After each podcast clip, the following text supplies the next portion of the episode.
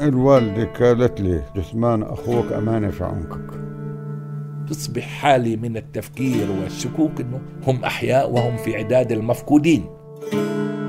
عندما وصل حسن إلى باب القبر تركته. كان في نوع يمكن من إنه خلص يعني المهمه تمت. هاي أصوات ناس تحملوا عبء ثقيل. تجمد عندهم الزمن لشهر سنتين أو 35 سنة.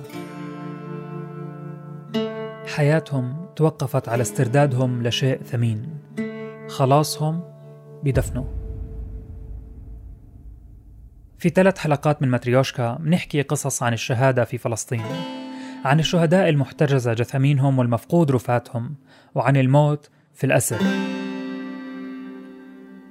كيف بحاول الاحتلال الإسرائيلي يفرض سلطته على الفلسطينيين في حياتهم ومماتهم كيف بحاول يقرر شكل موتهم طريقة تشييعهم ومكان دفنهم.